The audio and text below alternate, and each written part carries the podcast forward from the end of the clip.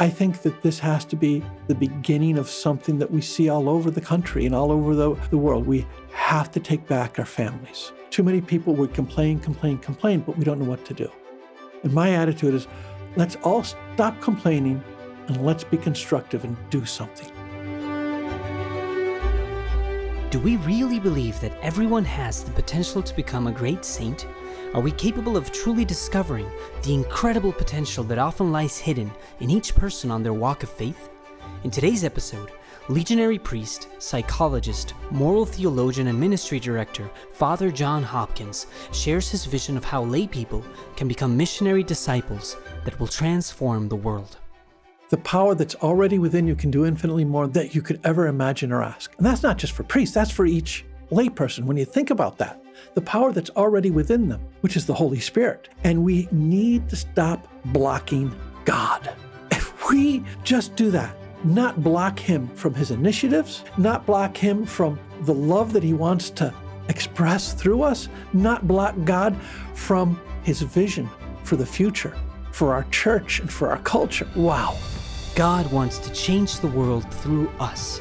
He wishes to move us from doubt and apprehension to fullness and joy so we can play our part in the history of salvation. This is Living the Call.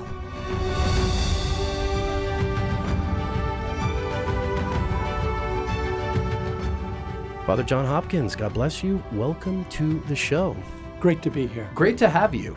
I heard a little something before we started this that I had no idea about, so I thought we might start there. Hockey player. Huh? Yes.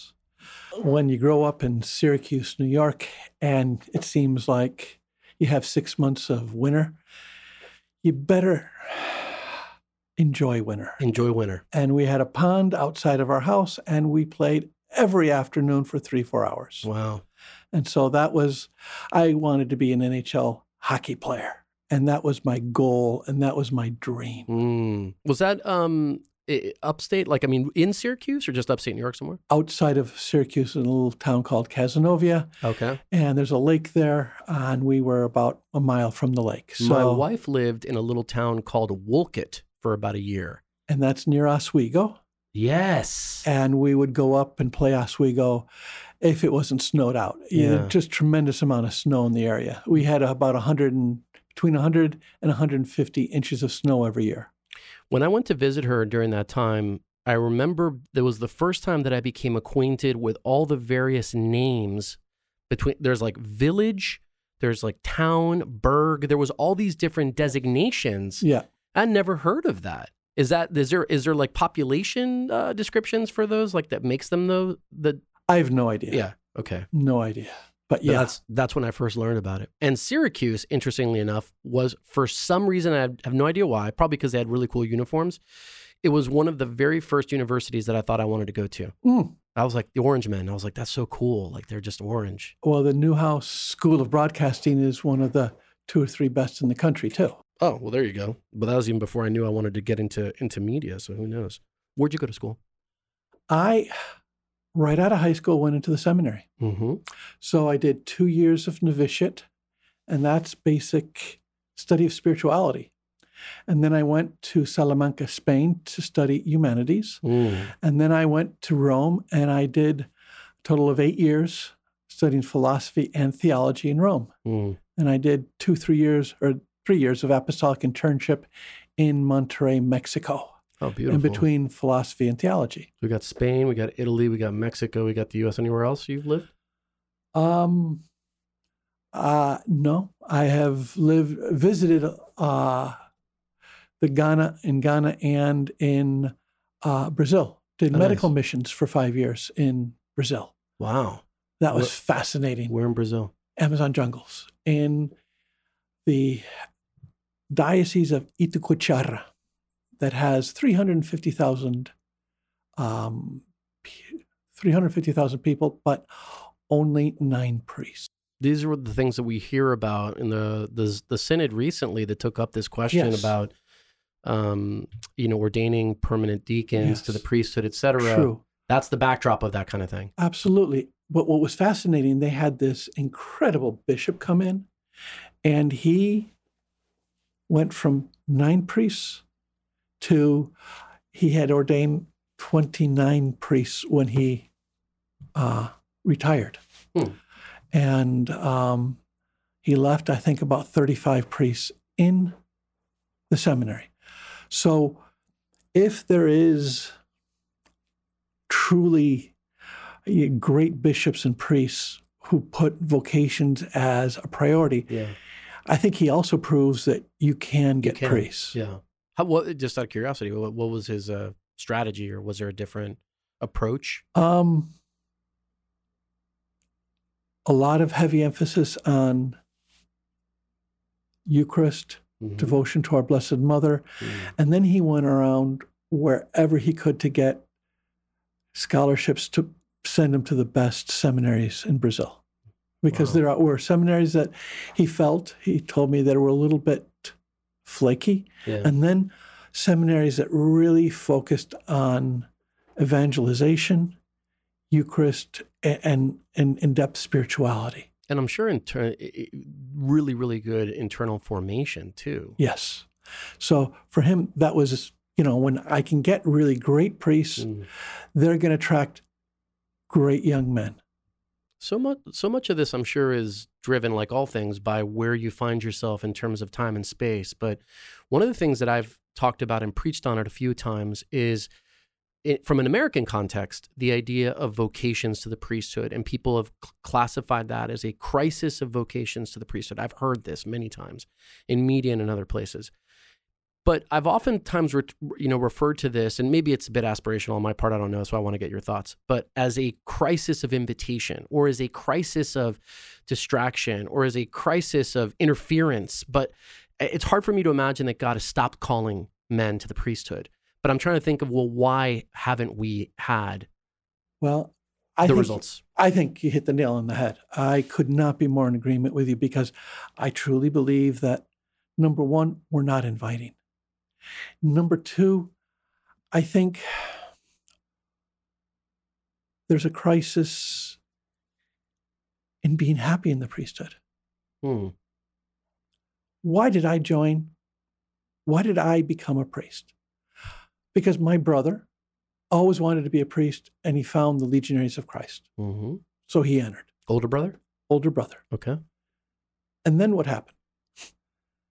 I went down to visit him because it was a road trip. I could get away from home and, you know, drive four and a half hours and have an adventure. Hmm. And all of a sudden, I found these 25 seminarians who were living in a place that was really, really cold. And the food was terrible. And they couldn't have been happier. Wow.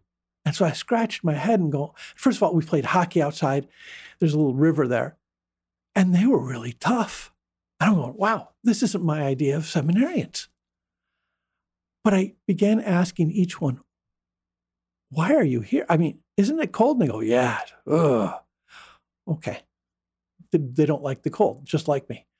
Number two, how about the food? Oh, well, food's not all that great. Well, why are you here? We're here to save souls. I mean, can you imagine what it means to save one soul? Can you imagine what it means to save one family? Can you imagine what it means to bring people back to the purpose in their life that, that are so lost?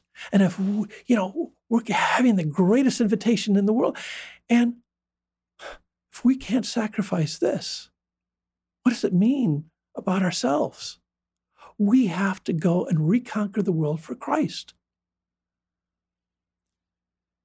I returned home and I was at a party. And that one was going on and on and on about how really cool these guys were. And my girlfriend turns to me and says, If you think it's so worthwhile, why don't you become a priest? Your Uh, girlfriend said that. Yes. At which everybody began to laugh. And I remember one person said, My goodness gracious, only you becoming a priest could cure insomnia. and so um, I shut up, drove her home, and I was on Salt Springs Road in Fayetteville, New York. and that voice. If it is so worthwhile, why not? Because I want to get married, because I want to do this, that, and the other. And for four months, I couldn't get that voice out of my head. If it's so worthwhile, I mean, if we're really, if this is really about saving souls, if it's really about bringing light into darkness, if it's really about bringing healing, if it's really about transforming a society that is so hurting, how in the world can you say no? Yeah. Why would you? And so I said, okay, Lord. Amazing. How could you not do it? Yeah. Were you, did you have much of a very strong Catholic upbringing, Father? I did. And it was two parents who truly love the Lord and had a vision that we could not be normal, Hmm. that we had to be different. If we had a personal relationship with Jesus Christ, we had to be different. And a typical story that reflecting that really made an impact was my older brother, I think it was 73 or 74, but it was with the fall of Saigon, read in the New York Times that if families who were helping the United States didn't have a sponsor and were not allowed to come into the States, that there was a list and they would all be killed. Wow. And so my brother said, We can't be indifferent to this. So my parents had a family meeting. They said, Okay, um, if you want to have a family, you're going to have to make some real sacrifices. For example, for the first time in our life, we probably can't go to hockey camp, which was the most, if the, you know, two weeks in St. Lawrence University, and then two other weeks in locally that we would go. And it just, it was the most important part of our I was summer. say, I was like saying you can't go to Disney World. Yeah. Yeah. Number two, you probably will lose your rooms and we'll pack everybody into the, you know, one or two rooms. Number three, you know, and they began saying all of these things no vacation, no this, no that, no the other. Are you willing to make that sacrifice so that this family can come out of Vietnam? And we all said, absolutely. Because in our family, the worst sin, indifference. So we were praying for people in Africa, in Eastern Europe, Latin America. And my parents would tell stories, and they never forced us to pray anything. Okay, we're going to pray the rosary now. No, it would always be hey, your aunt is suffering this, that, and the other. Anybody want to pray the rosary for her? Or Cardinal Mindszenty in Hungary, and he's alone in the United States Embassy. He can't get out, he can't do anything. And it must be so frustrating. Anybody want to pray for Cardinal Mindszenty or Bishop Walsh in China? So they would tell these stories and then say, Anybody want to pray? And we'd go, Yeah, Me. Yeah. dirty communists. We have to pray, for, you know, for freedom of this and freedom. And so we had these little kids growing up during that time who saw prayer as an incredible weapon and that we needed to do it. And they never talked about the vocation. Hmm. Never. But they always talked about we can never be indifferent. And there's so many people who are suffering. And what are we going to do about them? At Sunday Mass, going to Sunday Mass, what was the one discussion? What are we going to offer up Mass for? Because there's infinite graces here. Amen. Going by a hotel, or a, excuse me, a hospital, we would always pray three Hail Marys so that no one in that hospital would let one ounce of their suffering go to waste, and that they would all be able to unite their suffering with the suffering of Christ. So, you know, all of these things made it, in a way, a very militant attitude of charity. Great way to describe it. Absolutely. Although I, I haven't heard that turn of phrase, but it's a very good one. Militancy in charity. Yes. It's almost like my brother, who's a Benedictine, talks about um, Saint Benedict would talk about the monks competing with one another in obedience, right? So this idea of you know, trying to up yourself up, but in a virtue is is different than how we understand that type of competitive thrust. Yes. So we couldn't be indifferent to anybody, to our neighbor, to anybody who was hurting because we were part of the mystical body of Christ. And we would talk about it. So it wasn't a holier than thou Sure. atmosphere. It was a atmosphere of Well, we can't be indifferent. It sounds like it was just a lived thing that you were kind of steeped in, which is beautiful. I mean, Yeah. Thanks be to God for your parents and for your family who gave you that kind of background. Similarly, I try to, you know, we in our own way we try to do similar things, you know, with our kids. Mostly my wife, who's really good at this very creative kind of uh, apologetic, perhaps, or creative opportunity to get people excited about doing, um, you know, ministry and evangelizing and whatever it may be. Right? I mean, doing the sign of the cross for every motorcycle guy who goes by because we ride motorcycles, Mhm. right? But those are little reminders, right? Stopping and uh, asking a homeless person their name and then having the kids pray for that person afterwards Yeah. by name. Those are all really important things. I'm struck by one thing that you said, which has already become, in this very short amount of time, a thematic that you've touched on a number of times.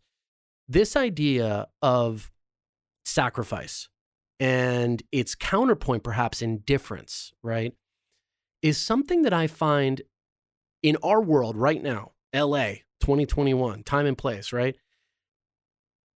Increasingly absent. Th- This whole even th- this idea of even what you talked about the seminary, I- you know, it's cold, the food's terrible. Why else? You know, how could I not do this? That uh, that desire to want to give, to sacrifice, to put aside for the sake of Christ, for the sake of the kingdom, for the sake of your fellow men. The idea of transformation through sacrifice, all of this is pretty foreign particularly the younger you go, the more close to the popular culture you get. Yes, absolutely. And it's a huge problem. One more story. Yeah. My dad hit the beaches at Normandy. And he his two things he remembered. Number one, the beaches were red with blood. And number two, the smell of death. And he said, Every single day, I still smell the smell of death. I've never been able to get rid of it since that day. And he survived the beaches of Normandy and was involved in, the, in an attack of a submarine base in Brest, France. And he got shot, and then a mortar shell went off and shattered his thigh. And he thought he was going to die. And he yelled for medic, medic, medic, medic, and nobody came. And so he closed his eyes and he said a prayer and he said, Lord, I'm 18 years old. I thought I'd live longer than this. But if you want, I'm ready. I love you. But if I survive, I want to ask for the grace that every single day that comes around, that I see it as an absolute gift of love from you. And a gift that I have to give back to you by loving my wife, my kids, and everyone around me. And that love will be the only thing that's important in my life. Not ego, not money, not anything else. And as he's saying this prayer, he hears one, two, three, lift. And they were able to save his leg. One leg was three inches shorter than the other one. Wow. But um, because of that, he was the most sacrificial man I have ever seen. Everything was the purpose of our life is sacrifice. Look at Christ. He did this for us. How can we not do it for him? So he demanded sacrifice. We got up early Saturday morning to work on the house that was 160 years old. it was a horse farm that, you know, uh, didn't have any more horses, but we had to keep up. Big, uh, you know, 150 acres. Um, but it was, this is the least we can do. And that whole thing of this is the least we can do because once we understand how much you're blessed, sacrifice is easy. If you don't have a real awareness of your blessing, then you're in trouble. Wow. Is that then what is at play here with this culture that we're in I believe so. I, I think we're not aware of our deepest blessings. We're so used to instant gratification that's cheap, that are the cheap blessings that don't stay with us. And the deeper spiritual blessings and the blessings that come from a family that's united, a family that prays together, a family that talks about deep things. Yeah. That's where we begin to receive tremendous perspective. And uh, kids without perspective, they become the center of the world, incapable of understanding how blessed they really are. Hmm. And they want, they think they did deserve everything. Yeah. That if you compare, you will despair. So mm, they compare and they think the world owes them so much more. I've sometimes thought about images of that concept of being at the center of the universe. Two of them come to mind from my own experience. One of them is the my brother was a musician coming up. He had a band, rock band. We had, you know, literally in the garage every Saturday they were playing. And every now and then there would be that squelch, you know, when you put a mm-hmm. microphone too close to a speaker. And it's just this ear piercing, you know, squelch. And what happens there is when the microphone is brought too close to a speaker and it basically starts hearing itself, hearing itself, hearing itself. And then eventually that cycle accelerates so much that it just, and you get that for a moment. You have to shut off the microphones. Something similar happens to us as people when we focus on ourselves and that frequency goes so fast and eventually there's crisis. Am I on? Is that Oh, I, I could not agree with you more. But I was meeting with a group of young adults the other day. It was Father's Day. And I said, Can you tell me what was the biggest gift that you received from your dad? Hmm. And what was the thing that you wish you could have received? wow? And everyone ran around. And it was like nobody could almost say anything good about their father's experience. And Wow. it hit me like a two by four that all of these young adults, I was the only one who said, Oh, my dad was my hero. And they looked at me. I started telling stories, and two or three of them began to cry I bet. because none of them had had this experience of love. If we're going to heal our society, we have to heal the family and we have to redefine and get back to the real definition of fatherhood. And I think that in its leadership, its its um, its calling to be another Christ and not to be totally self-centered because what came out was these fathers who really never outgrew adolescence Yeah. and were really selfish and the kids saw it and it's sort of like they had to be in com- competition with dad because it was all about him and it gave them permission to be all about me. Kind of like an arrested development in a way, then from the absolutely. Where- absolutely. is that generational? Where where does where does that come from?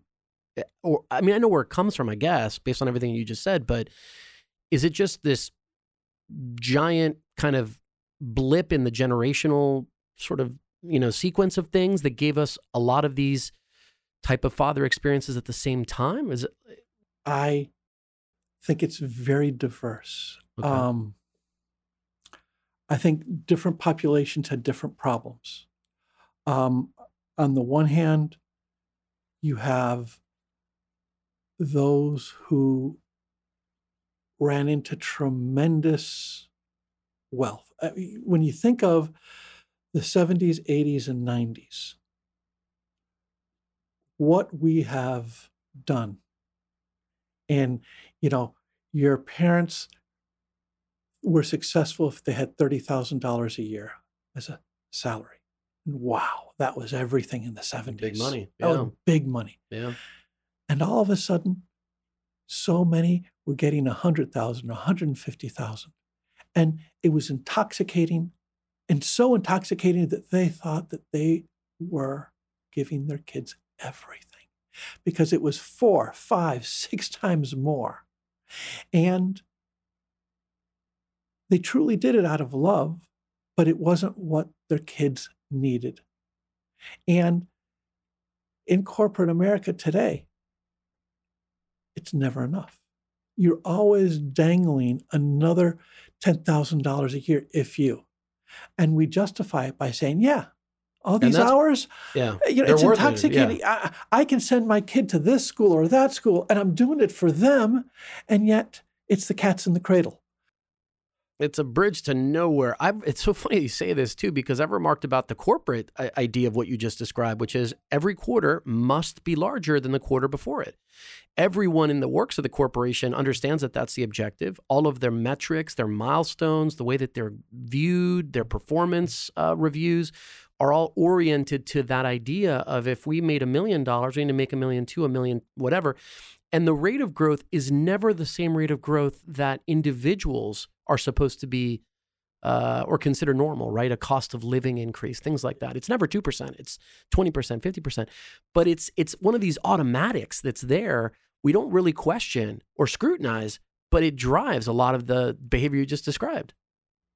I went into Best Buy yesterday. And I, laughed because 85 inch screen. right, right. uh, you know, you know, now it's 8K. You it was 4K. And, right. And I'm going, it's never enough. And it's all a facsimile of reality, which makes it even worse sometimes to think about. It's like it's a lot of tech to show you what you could just look by opening up your eyes. Yes. And so we're there is so such little satisfaction. And it's a crisis in, I believe, the church needs to demand so much more from its lay people. And when you demand a spiritual life that's really robust and healthy, the reward is hundredfold. Okay? If just going to church more or less once a week, you know, and you need to fill out your envelopes, support the church, and, and that's about it. The normal person is not going to be satisfied. And I think we need to change even the formation of our priests to say, hey, we're here to make saints if we're here to make saints, I'm here to really believe in every single person in the pew that they can be a saint, that they need to be a saint, and that that's where their happiness is. And the more excited I am about it, and the more I'm going to be able to demand. And I think there is one of the crises within the churches, we're afraid to demand enough. And what we're really doing is we're condemning our people to mediocrity. And there's so much out there that's promising happiness that we have a mass exodus from our church. And so it's not let's make it easier, it's let's demand more, demand more mercy, demand more prayer, demand more sacrifice. And it's only there that we begin to feed our people what they need so so badly. This is all super deeply scriptural too, right? Oh, this absolutely. idea of the you know the church is a contradiction the counterintuition of god the last shall be first the narrow gate is the way to is the way to the goal not the wide gate all of this idea of you know through things that are difficult and demanding that are hard that require sacrifice that's how growth comes in you know you don't ever have to explain that to a bodybuilder or to an athlete of any kind, of any kind. They understand that, oh, yeah, I'm sore. It hurts. I ran this. If I don't do this, then I can't perform at that particular level. But we don't have that naturally reinforced in certainly the popular culture. But I see your point from a church perspective as well. And I think that the results are evident. One of the things that floored me when you and I first met and I'm I'll paraphrase the quote. I don't remember exactly how you said it, but I asked a question about what percentage, right? Because here you are running this Divine Mercy Clinic now, and, and you have a, a, great history in, in in these kind of ministries. But I said, what percentage of psychological or wellness issues, because that's the word that's become very du jour of late, what percentage of those are are driven by a spiritual dilemma, spiritual crisis, known or unknown? And your answer was just I don't remember the number. It was like 90%, 80%, something very high. There was a spiritual dimension that was happening there that was wrapped up in so much of what is happening to the you know psychologically and to maybe some to a large extent physically to a lot of people because of the absence of that. Yeah. Well, what we see is there's a lot of psychological hurt and there's a real place for psychology and for healing. What I do is we have a teamwork in our clinic. And all of our clinicians know that there's a moment where their client is going to get to look at his guilt face to face, to look at their sins, and to look at the re- deep regret, and they got to do something with it. So that's when they make an appointment with me. In my office, I have this big picture of the prodigal son by Rembrandt. And I bring them there and I explain to them what the picture is. The head of the prodigal son is on the chest, on the heart of the father.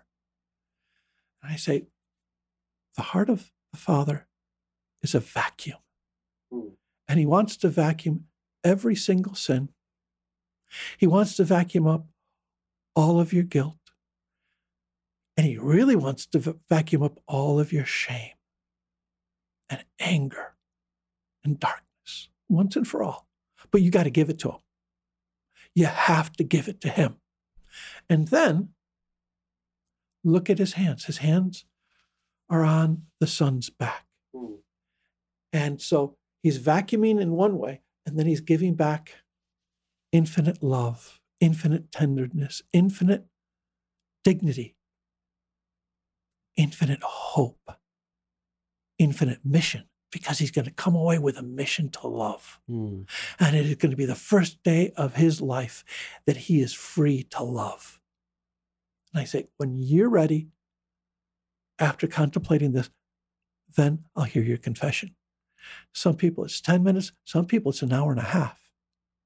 And then they make the most incredible confession of their life. And then they go back to therapy, and all of a sudden, it's like, I have no shame. I, eh, you know, and the amount of healing that can be done from there is breakthrough. Know, it's a breakthrough. Instead of crawling, they're sprinting. Wow.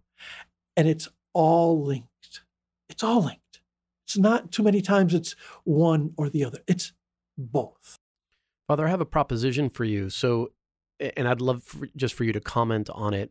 Everything you just described is an approach to uh, counseling, psychology, what have you, that somebody maybe who's going to counseling right now not in a Catholic context or Christian context, it may sound very foreign to them, right? This whole view of human anthropology and this whole, you know, kind of backdrop of Christianity as a basis for it. But one thing as I heard you talk that I was thinking about, here's the proposition. Someone who's not a believer, eh, let's say they're an atheist, maybe they're even um, beyond skeptical, they're antagonistic to the faith. Seeking counseling support from a therapist or person who has the training and background that you and the people who work at the clinic have versus somebody who's very devout and Catholic going to a very secular uh, counseling or psychological um, you know place to get to get help. It seems to me that it would it would still be possible for the atheist or somebody who's antagonistic to the faith to be able to be benefited and helped by the by the, this kind of approach that you just described in a way. But it also seems to be very possible that somebody who's very devout or or, or somebody who's who wants to follow their faith can be in some cases harmed by other forms of counseling potentially. Yes. Well, how I would put it is the following. Um, I have three couples right now. Catholic is married to somebody who's a non believer. I've gotten to the, first of all, the non believer has been very impressed on how I see human nature. I and, bet. And is like, wow, I, I agree yeah. with that. You know, that's that's something I can buy into. You know, you have the collar, which ah, yeah. But but the, there's something here. So they've listened, they've healed, and I have all three of them praying every day, saying, Lord, I don't know if you exist or not, but if you do. Oh, yeah. It's perfect. Yeah. The agnostic's prayer. That's awesome. Yes, I, you know, I need you to do this, that, and the other. Okay. So they're praying that three, four times a day, and some of them more, and they're coming in. Now, to Catholics who are going to people who are secular, and you can even have Catholic psychologists or counselors who are formed in such a secular way that their vision of the human person is very secular and very wrong. Okay? And in doing that, they can do a tremendous amount of harm. That, you know, God has nothing to do with this. Love has nothing to do with this. What's best about you, you know, your feelings and things like that. And the situation of your kids, the situation of others should not even come into it. The Catholic says, no, it's the whole person and your relationships, everything comes into it. and it, it, it, it's very, very different. Now, on the other hand, there are good secular people who can help with good sure. with problems and be very effective and very very effective it's just that it's you know it depends on the problem and there are some secular people who are very anti-religion and they say that the problem is as Jung and Freud would say guilt. Guilt, you shouldn't feel guilty. And the Catholic Church would say it's what you do with your guilt. If you stuff it and pretend it doesn't exist, has huge bad repercussions. And even if not all the guilt, but some portion of it could just be your conscience actually weighing in. And which says you need to change. And you need then you need to do something with the guilt. That's give it to God. And then guilt's been a gift because you were doing something that was hurting yourself and hurting others. Hmm. Guilt is a gift. And when we know how to use it, we're free to love better. And if so, you have somebody beginning to have problems in their marriage, and their mm-hmm. conscience says, mm, You're being selfish. If they say, No, no, no, guilt's bad, I'm going to ignore it, that selfishness is just going to grow and grow and grow and things are going to get worse. But that seems to be the calling card of a lot of what i hear out there is you got to take care of you. You do you. I mean this is all becoming it's it's been memeified at this point right? Uh, Absolutely th- this idea of me at the center. And ultimately it only brings sadness and more self-centeredness and that never brings happiness what's the kind of the the thumbnail view of human anthropology? Like, how would you describe it to somebody if you're riding up in an elevator from the first floor to the tenth? Okay, well, first of all, if you're interested, Divine Mercy University, which started a little over 20 years ago, because there was no Catholic university that united Catholic anthropology with the best of psychology. And we were really frustrated because we had just opened up a retreat center in Washington, D.C., and saw so many people who were hurting and needed good psychologists. Yes. But almost all of the psychologists that we knew who were Catholic did not have a Catholic anthropology and were hurting their people more yeah, than helping. Kind of throw the baby out with the bathwater. So we did something absurd and we started Divine Mercy University. We first called it the Institute for the Psychological Sciences. Mm-hmm. And we went all over the country and we got the best four or five professors. And for the last 20 years, we have been working on one tome of the what it means to have Catholic anthropology and psychology. And it's just come out. And I'll try to get you a copy of I it. Love it's that. it's incredible.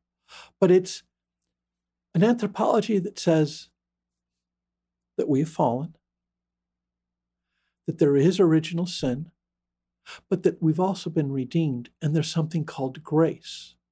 And, and so it's a very positive anthropology. It's one that says sin is our enemy, but we also can collaborate and we're not on our own. And when we're weak, we can find our strength in God. And there is something called virtue. And to understand how the virtuous person can grow in virtue is absolutely important. And um, what are the ways for that virtue to be within a community to be fostered, whether it be in my family, whether it be in my parish. So it's it's I think a Catholic anthropology is a ultimately really positive one. Of course. Um, when you get into other Christian anthropologies or um, secular anthropologies, eh, you get into either determinism. Mhm. I'm like that. Well, I can't do anything. And it's just, it's really sad and frustrating. Or you are so bad, you're a sinner. What did Luther say? Sure. It's like uh, We're a vile dung heap. dung, uh, yeah, snow, co- uh, dung covered snow f- heap or something. Yes. Yeah. And and so get it's those tough, tough to bounce back from that one. Yeah, you know, and and they're the, so why even struggle? Why even struggle? Why bother? Yeah. Why bother? Wow. So the really Catholic anthropology is filled with hope and filled with healing and the ability of healing, but it says, hey, sin can do a terrible, terrible, terrible damage to the human psyche. And we need to be patient. And the road to healing can take an entire lifetime. But you Mhm. can heal and you can get better and better and better. But it's, it's, it's there's a realism there that's very important. I think uh, also the recognition of the importance of the concept of person too. At least, you know, especially when you compare it with what we hear today on and off again with and without the popular culture. But this idea that we believe that you know intellect, will, reason, oriented uniquely around person, this person, and that you know body, mind, soul, all of them are integrated in this reality, as opposed to you know this compartmentalization that's kind of seems to be supported by a lot of things like oh take care of your you know go to meditate here and do this over here and it's like it's all this compartmentalization it feels like Absolutely. You hit the nail on the head. Absolutely.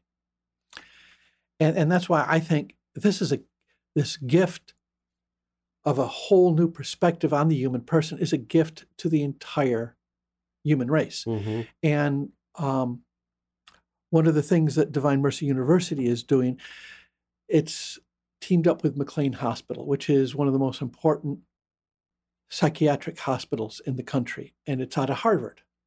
And there is a Jewish man who is um, in charge of it, and he has last thirty years done all these studies on how the Jewish faith has an influence on psychology. And now he's found, he said, now you guys are Catholic. He said, this is really important. So he's teamed up with us to do all these studies on how faith affects the human psyche. And i'm sure the data there are pretty compelling no It's incredibly compelling. Yes. And it's been so compelling that it started to have an effect with the APA, which traditionally has been extremely negative towards religiosity. Hmm. is there a is there a self-preservation aspect of that Well, I think the studies are just so blatant that they cannot say no. it's like you kind of have to yeah you have to acknowledge something that undermines what you've been doing And when Harvard comes in and says, hey, we're finding these things, yeah they tend to listen a little bit more. It's fascinating. You, your father, you're also, um, you know, a priest of the Legionaries of Christ, uh, and I didn't know you were ordained by Pope John Paul II. Yes. Pope John Paul, Saint Saint John Paul the Great. Yeah, With my two brothers on the same day. wonderful. Wow, wow. How how was that? What was that like? Um, just very, very special. They're, I you know, only imagine. some of my closest friends and um, great guys, and uh, to be ordained with them was was was very special. I was ordained two weeks apart from my brother. and I got a chance to actually serve at his uh, Thanksgiving mass, and that was mind blowing. In little Montebello or wherever we were, I could only imagine you being in Rome and you know, by the Pope, by the Holy Father. Wow. Super compelling. Well, what I wanted to ask was about the legionary spirituality. Mm-hmm. I don't I don't know it myself personally, but I'm curious how, if at all, it influences or has come into the work that that you've been doing. Well, we say we have a Christ centered spirituality, which is we need to constantly ask the question what would Christ do? How does Christ see this? What does Christ desire about this? Um, I was, we were called up by the Archdiocese of Washington, D.C. back in 1990, 91. We had just been ordained, been assigned to Washington, D.C., hardly had anything there. We had problems paying the electric bill.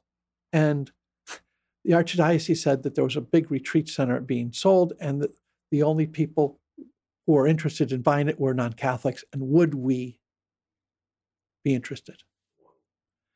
And so I went with this other legionary priest. And my attitude was four or five years from now, maybe, but I mean, how in the world can we ever make this happen? And he, he, he let me talk. And then he said, Are we asking the right question? If we have a Christ centered, I mean, really Christ centered spirituality, isn't the question, what does Christ want? And there was like two minutes of silence. And it was like, well, are you up to shaking every bush and every branch to make this happen? Because if we have this, we can have a family center, we can have a center of evangelization, we can have a center for healing, we can, you know, and we began to dream. And all of a sudden, it was something that had to happen. Wow. And with four months, we got enough for the down payment. And since then, we've had 20,000 people go through it. It's been an incredible gift for the church. But for me, that's that's the our prayer has to be, Lord, I'm called to be another Christ. I am called to put aside my John Hopkinness a little bit and truly become you. And that means a lot of prayer time and a lot of time in contemplation. The second thing about the Legion is we look for lay people and to challenge them to be leaders within the church. We're here not to do everything ourselves. We're here to awake a giant bear that can go and change the world. And so we're specialists in helping lay people become saints and disciples and people who are going to change the world. One of the greatest, That's our charism. One of the greatest priorities of the Second Vatican Council was to achieve exactly that end. Yes. So that's why we specialize in spiritual direction, retreats, um, and and all of these centers. You know, it's it's not just ourselves. It's it's a whole team. Team. It's, it's it's it's one priest getting together 20 other people and making this happen. So that's that's what attracted me to this to, to, to the congregation that it's not about clericalism it's about helping each layperson understand that they can do infinite work for our lord and culture Mm. And then sort of understand your own the, their own priesthood in a way, right? Their own absolutely their own universal priesthood, because oftentimes I don't think that they regarded in that way. To the same point you made a moment ago, it's like, oh well, that's that's father's job, or that's deacon's job, or that's the bishop's job, or whatever it is. But we lose track of the fact that if you know we're baptized into that that that priesthood ourselves and can offer our lives as a sacrifice in whatever it is that we do. and ephesians 3.20 Mm. the power that's already within you can do infinitely more than that you could ever imagine or ask. And that's not just for priests that's for each layperson. When you think about that the power that's already within them which is the holy spirit. And we need to stop blocking god. If we just do that not block him from his initiatives not block him from the love that he wants to express through us, not block God from his vision for the future, for our church and for our culture. Wow. And it strikes me that oftentimes we block God with ourselves. Yes. Our fears, our ego, so many things. Wow.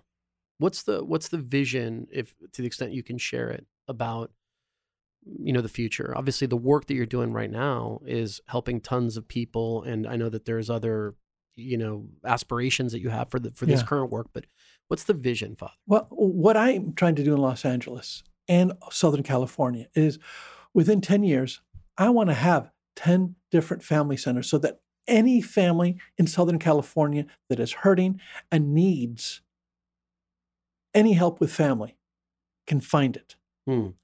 without regard to money or anything else. Can find counseling, can find a retreat for marriage preparation, marriage renewal, can learn how to parent from a Christian point of view, can learn how to reconcile with their brothers and sisters.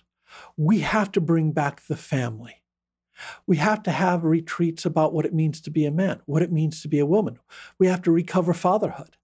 And so, what I envision is all over the Los Angeles area to team up with other groups to have these centers available so that the church is shouting, We're not indifferent. We have something for you. You're not alone. Don't get depressed. Don't give up. Come to us. We're going to fight for you. Hmm. And then we're going to help you fight for other families. The scripture says that the bulwark of the church, the bulwark of truth, is is I'm sorry, the bulwark of the Church of the Living God um, is. Uh, well, I got that mixed up, but I was going somewhere with this. That I think it's the bulwark of truth is the church. I believe that's the scripture, but it strikes me that families are the bricks in that structure Absolutely.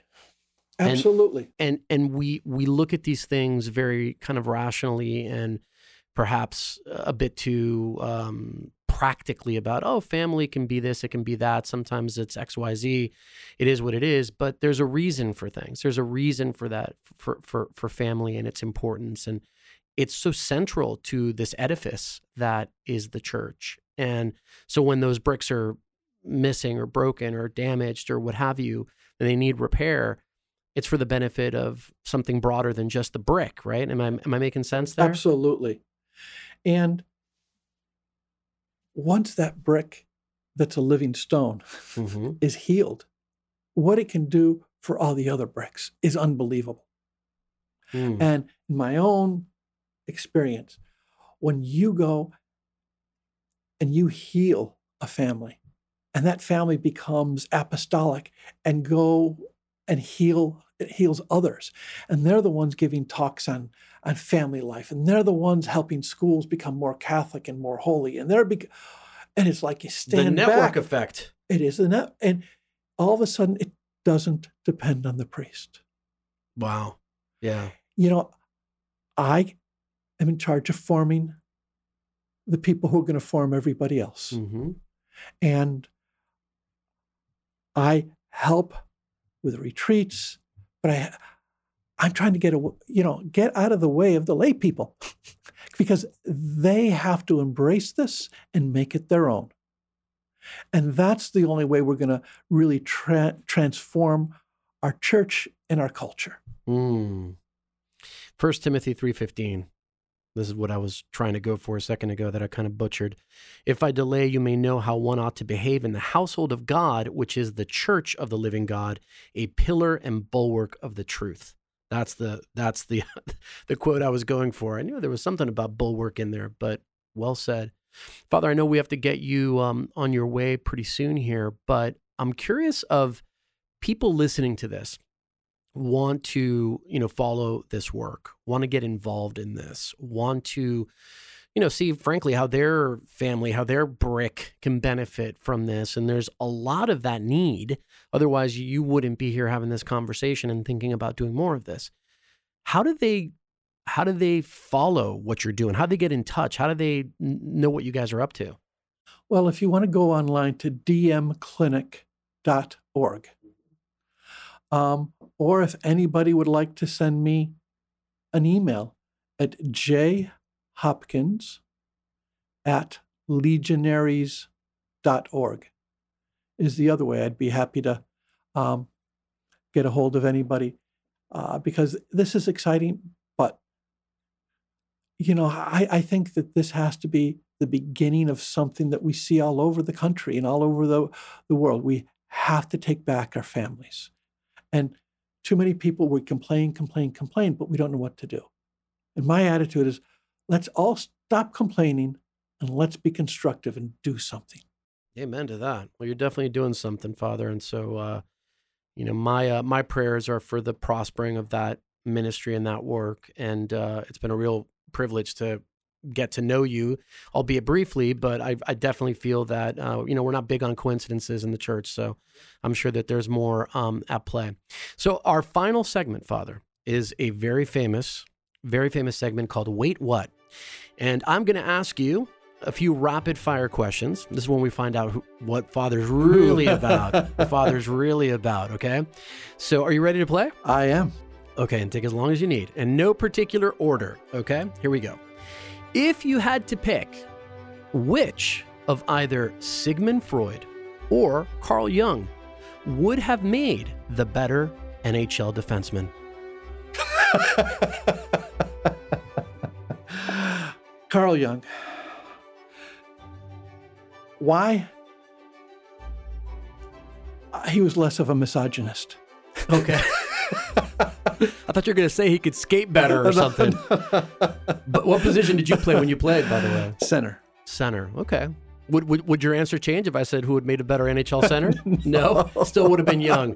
Something tells me he could probably throw a body check a little bit better than Sigmund yeah. Freud. So I think I'd go with you too. The whole like embracing the shadow and all this other stuff probably makes a pretty decent uh, defenseman. All right. That was the first one. Here we go. Question number two. In light of the places that you've lived, Father, for the next two weeks, you are allowed, or perhaps, I don't know, maybe your superior tells you you have to, okay, but you're allowed one particular dish for breakfast, lunch, and dinner. Just one. Does that dish come from the culinary wealth of Atlanta, Spain, Los Angeles, or Rome? Rome.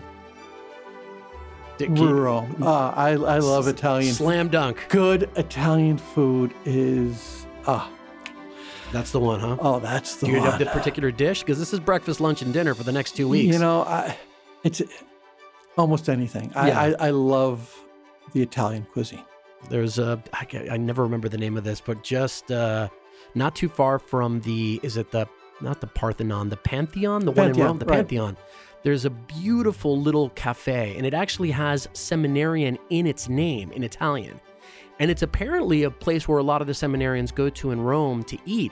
And it's very inexpensive. We went there once in Rome. I was blown away by the food. I can't remember the name. Scholastica. Maybe, maybe. But it was this great little place, and I mean, they just had the pasta of the day, and it was so fresh, and it was just No, amazing. it's just yes. There, there, there are more little hole in the wall places in, in in Rome, and Florence, and all over. And if you go to the big restaurants, you're in trouble. yeah. You go The to little these ones. little ones that oh Well, even though you did not, you know, pick Spain, which of course, you know, ties back Yes. to uh, still uh, Rome is. I mean, you no, can't uh, go wrong. Spain was my second choice. Spain was second choice. Good food in Spain. All right. Final question, Father.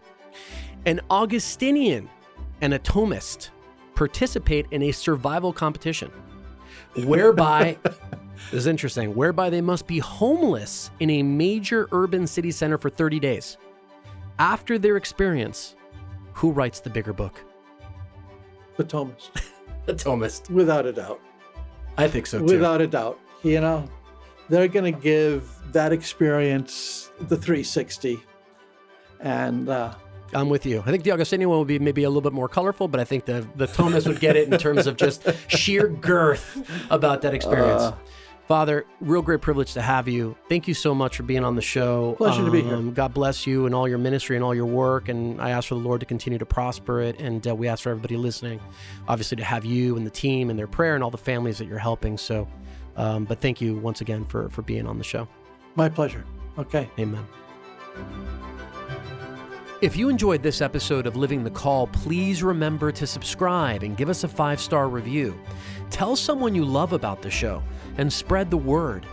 Living the Call is available on Apple Podcasts and Spotify and anywhere else you listen to podcasts. You can learn more about the organization behind the show by searching for the Catholic Association of Latino Leaders on any social platform or by going directly to call-usa.org. That's C-A-L-L USA.org. Living the Call is produced by Manu Kasten and Diego Carranza and our friends at Juan Diego Networks. God bless you and thank you for listening.